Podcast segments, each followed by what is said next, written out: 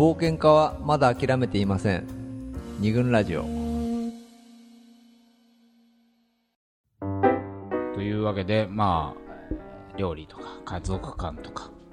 えー、記念日とかね、うん、まあ、いろんなところに右左の違いあんじゃねえみたいな話ですけど、はいはい、まあ、他にもいっぱいあるんで、はい、じゃあ専務、はい、お願いします。じゃあこれはあのー、ですね、犬右翼と犬左翼わかんないね。もうなんか何でもありみたいな。俺はですね、あの、えー、いつもの先輩という、まあ、僕のあの会社の先輩で、まあ常連の投稿者の方が、エピソード投稿者の方がいらっしゃるんですけども、はい、でえーっとですね、いつもの先輩はのえー、っとは結婚してるんですけど、ね、子供もいるんですけれども、うん、えー、の奥さんが、えー、犬右翼なんですけれども、な何かというとですね、まず犬はそもそも飼ってなかったんですよ、うん、いつもの先輩、うん、でで奥さんは飼いたいって言ってたんだけど、うん、ただ子供が小さいからまだ、はい、小学校に入ってからにしようっていうふうに、うん、あの飼うのはいいけど小学校にし入ってからにしようっていうふうに言っていたんですね、はいはいはい、あといちねんぐらいで行くから、うんうん、小学校っていうふうに言って、うん、で, で奥さんなんかその犬の里親みたいなのの活動とかしててたんだけど、まあでもまあそれで一応話は、えー、それでなんとなく過ぎていったんだけど、うん、ある日家に帰ったら犬がいたもういたいたそれはなるほど、はい、でこれだから勝手に本当にもう我慢でき我慢できない、もうこの子だっていう感じになって見つけちゃったんだ。そうで、あのー、はーっていつも先輩は思って、うん、でまあまあ非常にその犬が入ることで、うん、生活がいろいろ変わるわけですよ、まあまあまあまあ、変化するわけですよ、まあ、そう散歩とか犬は特にね、そう、うん、そうそうそうで変化をするという意味では彼女は犬左翼変化をもたらしたわけだから、生活にね、うん、でいつもの先輩は、はいはいはい、結局散歩してるのはいつもの先輩なのなるほどだからそれを維持して、はいはいはい、で安定させていくのはいつもの先輩だから、いつもの先輩だからこれ犬右翼で、うん、でですよ、うん、でこれまだ話し続きがあって、で、えー、で空という犬がですね、はい、雑種、超雑種、はい、来て可愛いんだけど、空ちゃん、そうで、えー、散歩に連れてって、うん、いつもの先輩あの山の方に住んでるから一緒にトレーランとかして、うん、で結構楽しいなという感じになって、うん、こう犬のいる生活が安定してきたんですよ。なるほど。それもいいな悪くないなと思い始めてきた、はいはい、である日会社から帰ってきたらもう一匹犬がいたそう。犬左翼。犬左翼。なんかやっぱ一匹だと寂しくてかわいそうだから。なるほど。なるほど。おいでも家の中しっちゃかめっちゃかになってるっていう。それでも奥さんの意向なんだね。そう。そう。まあでもしょうがないかって感じで、またそういう安定を目指してるという。そうかそうかそうか、はい、そういう話、犬右翼と犬左翼なんですな。なんか犬右翼は柴犬とか そ, そういうのかと思ったらなんとあ研修のね、まあ、本当に安定させるのが、はいはいはい、あので先輩はどっちかっていうと そ, そっちのタイプなの。安定志向、現状維持志向、これがまあ基本的には右翼のタイプだもんね。で、まあ、奥さんは結構その突然なんかぶっ壊してくる、そうそう突然突然仕事始めようとかっていう今主婦なんだけどなんか教師、教師になりたいって言い出してみたりとかこれはなんかそういう感じでいいね。でも、うん、そうそう犬左翼だろうけど、うん、まあほら前回の放送でいう軽率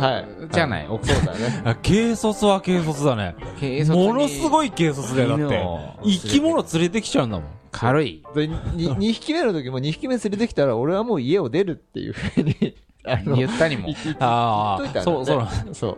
うでもでもやっぱ連れて自分でやんないんでしょ。でもえ自分でまあ多少やるみたいですけどね、うん、でもまあそのどうしてもね軽率左翼側の肩入れしちゃう審判なんだけど左翼審判としては、うん、軽率感として軽率感としてやっぱり、うん、そのね奥さんが、うん、もうこう軽さによってもたらされた犬ありの生活、うんうん、これまあ右翼であるところの先輩に、まあ、何か新しい新風をそうそうだね刺激をもたらし、うん、そしてそれを先輩が安定させていく、うん、やっぱねその公務員のような安定した仕事でシステムをしっかり安定させていきそうそうそうそうシステムが成熟し、うん、だんだんこう秋や退屈が生まれるとそこにこう新風をまだにひきめという形で早いよって思ったけどね俺は本当にこの間それと揉めてたばっかりじゃんって思ったけどまあ、犬さよこね。犬さよこ。犬さよこで、まあまあ、さんびきめ、よんひきめの可能性もあるんじゃないかなっていう。そうだね。まあ、にかい通っちゃってるからね。そうだね。うん。もういいだろうって思ってるかもしれない、まあまあうん。そうだね。で、まあ、そういう生活スタイルとか、うん、まあ、今ある慣れてしまったもの、うん、システムとか習慣を変えたくない人と、うん、なんか、こう、うん、いいなと思ったら、取り入れたくなる人、うんうん、まあこれは犬に限らずね、そうだね、いろんなシーンであるんだろうなってことだよね。はい、なんだろうありますか、佐藤さん。え、なになに。いろいろ小ネタをも混ぜていこうぜみたいな話。ぶち込んでいきますか。してたじゃん。右翼の候補。右翼の候補。俺の話。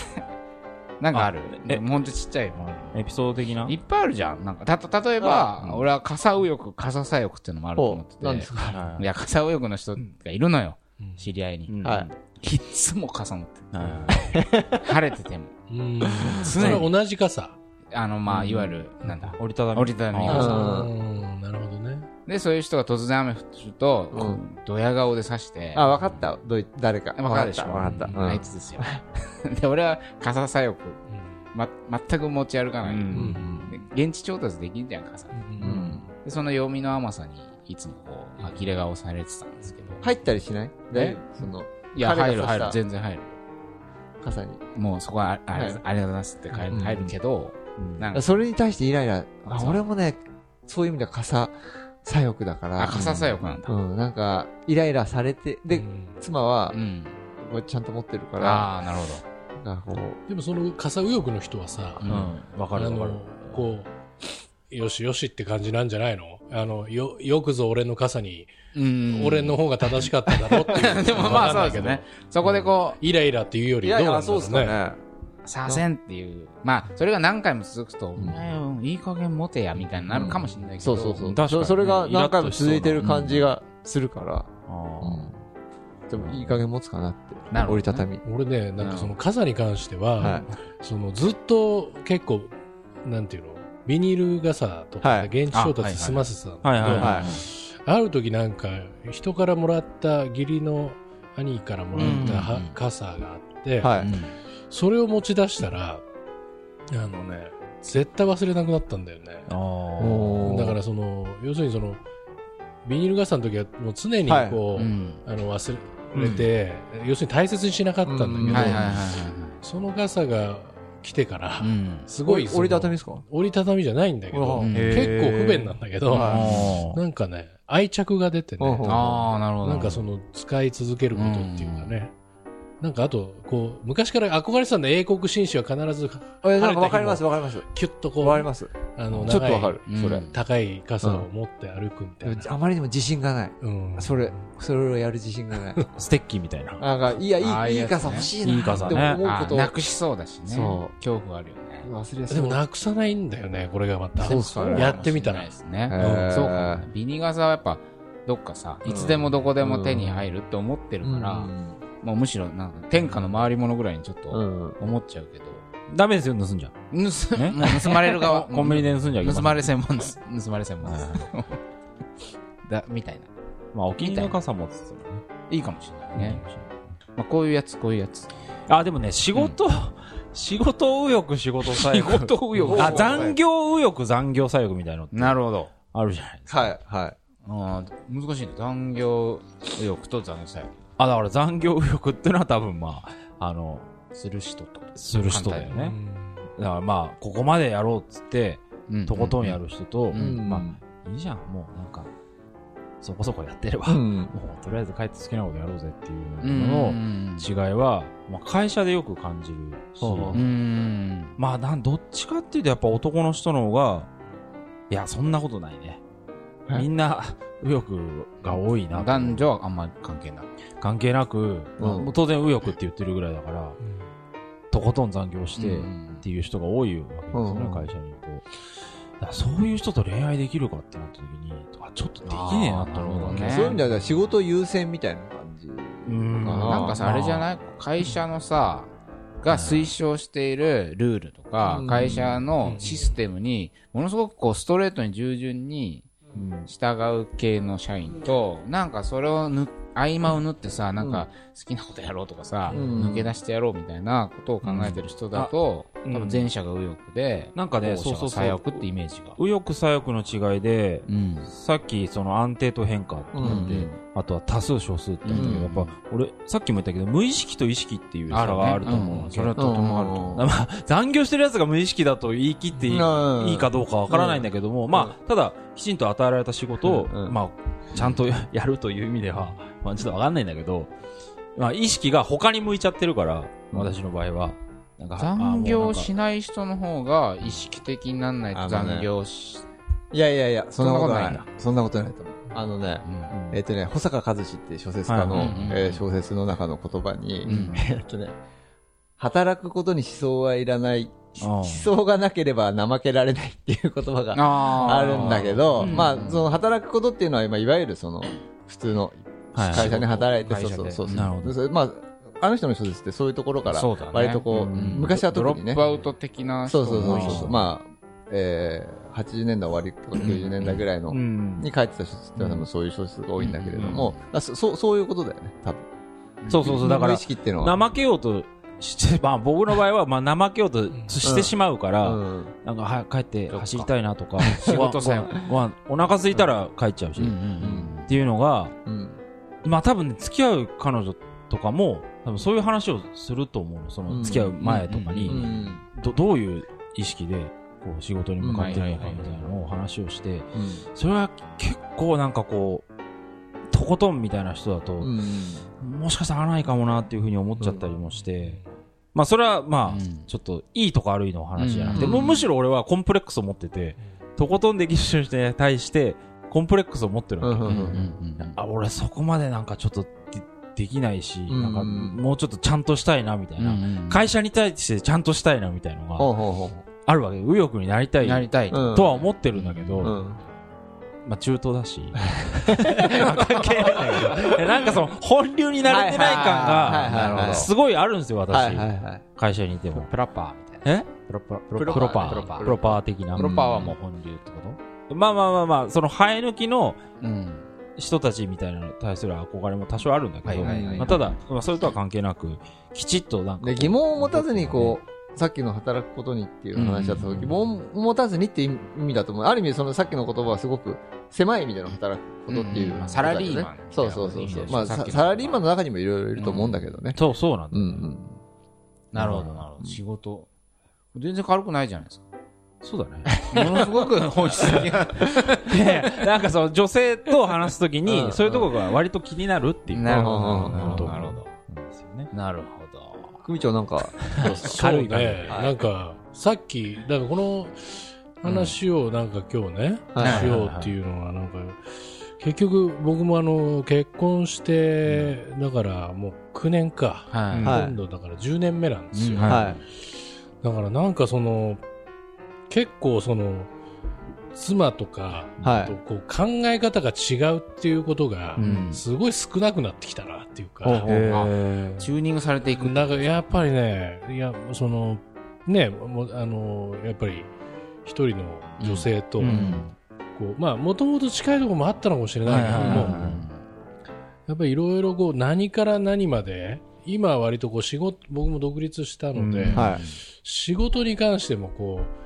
絡むことも多いので、はい、なんかそこがあの全然ないなっていうのが最近す れ, 違い、うん、すれ違いというか、うん、食い違いがあんまりこう、うんうん、あのないなというふうに思ってたのね、うんはい、でそうないなであの他の彼女とかそんな話があったら困るので、うん、ちょっとまあかみ、ね、さんのことを考えるとそうだなと思って、うんうんでもなんかこういろいろ考えていったときに、うん、そのじゃあこの先のことなんですけど、はいうん、墓墓お墓お墓右翼お墓右翼おさお墓左翼というのがあるかなと思ってそのまあまだ僕もねあのよんじゅうになのでかみさんもよんじゅうだしあのまだ先のことなんですけどね、はい、あのただなんかまああの親の世代とかがやっぱりこうっていうのもあるしなんかいろいろこうそのことをこう考えたときに、はいはいはい、僕はだからそのずっとこうお墓左翼だと思ってたんですよね、うんはいそのまあ、要するにそのふたりで、うんまあ、新しい墓を作ればいいじゃんみたいなあのいう感じですよね、うんうんうん、で, でも一方でやっぱりこう先祖代々の墓、はいはい、あるじゃないですか、はいはい、その、ね、っていう考え方もあって、うん、でなんか僕ずっとだからお墓に関しては、うん、あのそういう左翼的な考え方だと思ったんですけど、はいはい、じゃあなんならこうよく散骨とかあるじゃないですか、はい、散骨とかどうかなんで、はいはいはいはい、なんだけどその結局ね最近ねあのどんどんまとめていった方がいいんじゃないかとお墓はほうほうっていう自分の中でこうすごくこう転向、はい、お墓の転向というかですね、はいはい、右翼への右へのこう転向がすごくあってそれはなんかこう、うん、僕でももともと保守的な人間だと思うんですよね、うん、根が、うん、だからそのなんか基本的にはこう、うんずっとこうつながっていった方がいいっていうか、うんはいはい、じゃあ特にお墓って、うん、やっぱりこう、うん、ねその、うん、やっぱりどんどんその新しいお墓が増えていくことって、うん、それがもう無縁仏になっていくってことじゃないですか、うんうん、そうですね、それがなんか自分の中で、うん、そのこううん、代々こうつながっていってもいいんじゃないかと、うん、まだそのかみさんとその詳しい話はしてないけどああのなんかね、うん、あのずっと続いてるお墓に入っていってもいいんじゃないかっていう、うん、とかあ、まあ、あのかみさんの方のお墓はそんなあの新しいお墓しかないので、うんうん、っていうのをねなんかそれもねなんかうちの近所でえっとそういう古くからあるお寺があって、うん、そのなんとか家みたいなのが、はいはいまあ、あの僕石神井公園に住んでるんですけど、うん、そこ の, あのずっと地主みたいなのはずっと同じ墓に入ってるんですよ、はい、親戚が集まってなんかそういうの悪くないなって最近思い始めてねあのちょっとこれからね右翼左翼の戦いがあるかもしれないですけど、はい、予感はあります ど, どっちうん、でも左翼じゃないかな確実にねお墓左翼、うん、これはでも本当ね、うん、ありそうですね、うん、その家とか地と地ですね、うんうん、これはねありますよあどうですかうちはね万世一系の佐藤家はなどうしたどうしたごめんごめんごめんごめんちょっかい出すだけいやいやうちはほら両親がもう亡くなってるから、はい、墓の話っていうのは割とちちっちゃい頃じゃないですけど、うん、昔からやってるんですよ、ねはいはいはい、でいつだもうよねん、ごねんまえ、ん ?よ 年前ぐらいに父が亡くなった時に、どうするみたいな話になって、うんはい、で結局、一番、情けない話なんですけど、うちの父親が、これいいのかな一番嫌いだった、母方のおばあさんが、墓を建ててくれたわけですよ。うん、で、その時、まあ、ずっと生前から父が言ってたのは、はい、俺は普通の墓ちょっと入りたくないって言ってた、ねうん、いわゆるそのなんかこう、なんとか系。なんとかけみたいな、なんつうのかな。石にこう。墓石の形、うんはい、が、お化けが出そうで嫌だって。そういう考え方。言ってたの、うん。で、父方の代々の墓ってのあるんですよ。うん、そこはそういう墓じゃなくて、板一枚だけみたいな、うん、結構かっこいい墓なんですよ。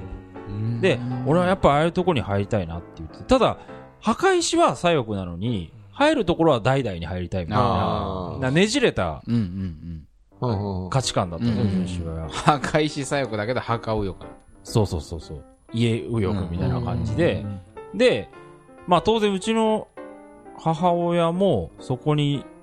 一時期入ってたのかな一時期入ってたの、うんうん、一回入ったんだけどまあその結局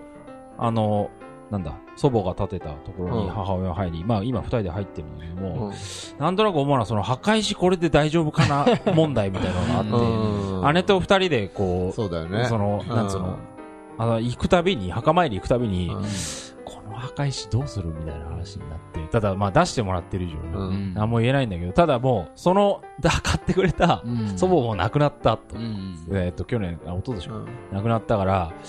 そろそろもういいんじゃねえかみたいなところもあったりして、うん、変えることも変えられるかどうか知らないんだけど、うん、さっき調べたんだけどあんまそういうことないから、だからなんかこれでいいのかなみたいなことは思うんで、じゃあ自分はどういう墓に入りたいかって言ったら僕はまだ左翼なんですよ、うんうん、だからそれこそ散骨してほしいと思ってるし、うんうん、戒名とかも本当にいらないし、うん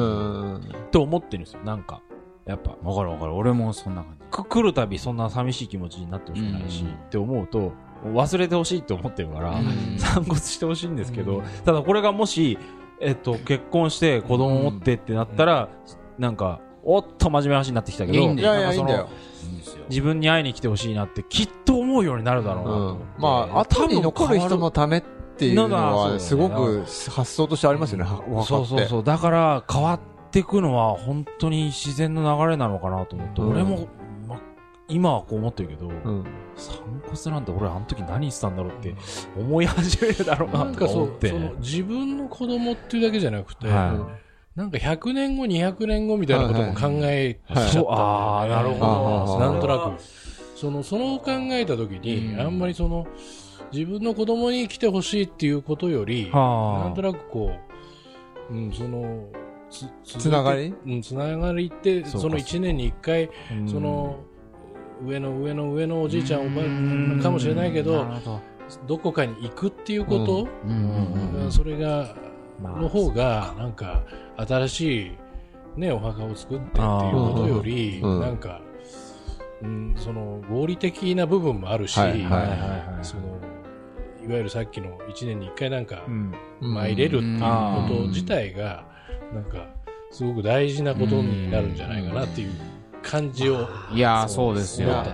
本当難しいな。やっぱこれってね、夫婦の問題とか家族の問題になっていくから、一、うん、人だったらね、別にそれはそんなにならないと思うんだけど、一、ね、人だと多分みんな今の私みたいな、うん、どうでもいいっしょって大体思うと思うんだけど、うん、ね、もうそのねパートナーができてる、難しいよね、どっちの墓に入るかとか、うん、じゃあ男の方に入るのかとか、うん、そういうことでしょ。そうそうそう、大体やっぱ男の人の方に入るんだね。まあ、やっぱね、墓にもそのなんかあるんだろうね、うん、ジェンダー的な不均衡があるのかもしれないけど、うん、まあそうなんだよね。まあもともとね、どっちの家に入るかみたいなところからももちろんね、そうそうそうそう、墓とかの前にね、家に墓深いですね。地方に行くと墓って本当にね、うん、あるんだよ。うちのどっちに入るかってこと、そうそうそうそう、あ、なるほど。で同居とかしてたら、うん、嫁姑同居してたら、このね、姑と同じ墓に入りたくないみたいな当然ね、昔はあるし、うんうん、突然紛失したりする。そうだよね、墓なんて普段は見えないけど、うん、だから急にね、リアリティが出てくる。だからそのね、組長もこう散々今までこう奥さんとこう大抵のことはしてきたけど、うん、同じ価値観だったけど、それでも新しい話でやっぱ墓の話はやっぱしないよね、うん、考えたらそれなんだよね。あのこと別にそんなないっていうか、あ、もちろん人生の選択いろいろあったとしても、はいはい、そんなに変わらないと思うんだけどね、墓不敬と、はい、そういうか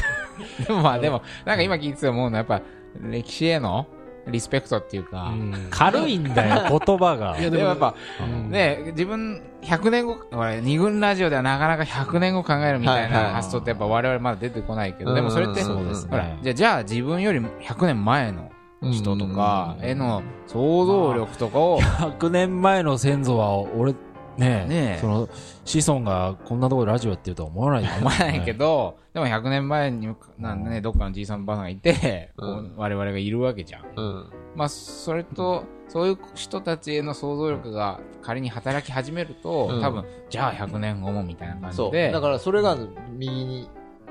ね、守る、守るというのはそういうことですよね。完全に保守だと思う。そうそうそうそうですね。うん、でそういうことに対して、そして、うん、抵抗感を持つ人も絶対にいると思うんだよね。そうだね。あのパパそうそうそうそう。で、うん、ひょっとしたらだからなんでそこだけいきなり保守右になっちゃうのっていうふうに言われるかもしれないですよね。うん、そうだね。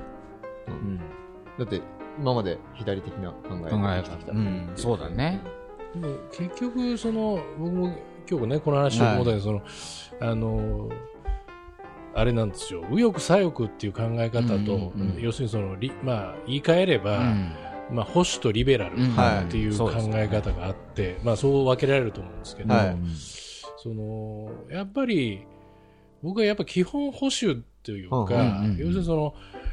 人間は間違えうるから、うん、あのやっぱりこう歴史があるものとか、うんうん、長く続いているものにやっぱ身を任せた方が、うんうん、自分はそっちの方が心地いいし、うんうんうん、自分なんかやっぱり取るに足らない存在だと思ってるんだね、うん、でそれがまあ保守だと思うんですけど、うんうんうん、でもそのあの今日も持ってきたんですけど中島武さんというですね、はい、あの今東京工業大学の教授ですけれども、うんそのまあ、リベラル保守宣言という、ねうん、あの本があるんですけど、まあ、要するにその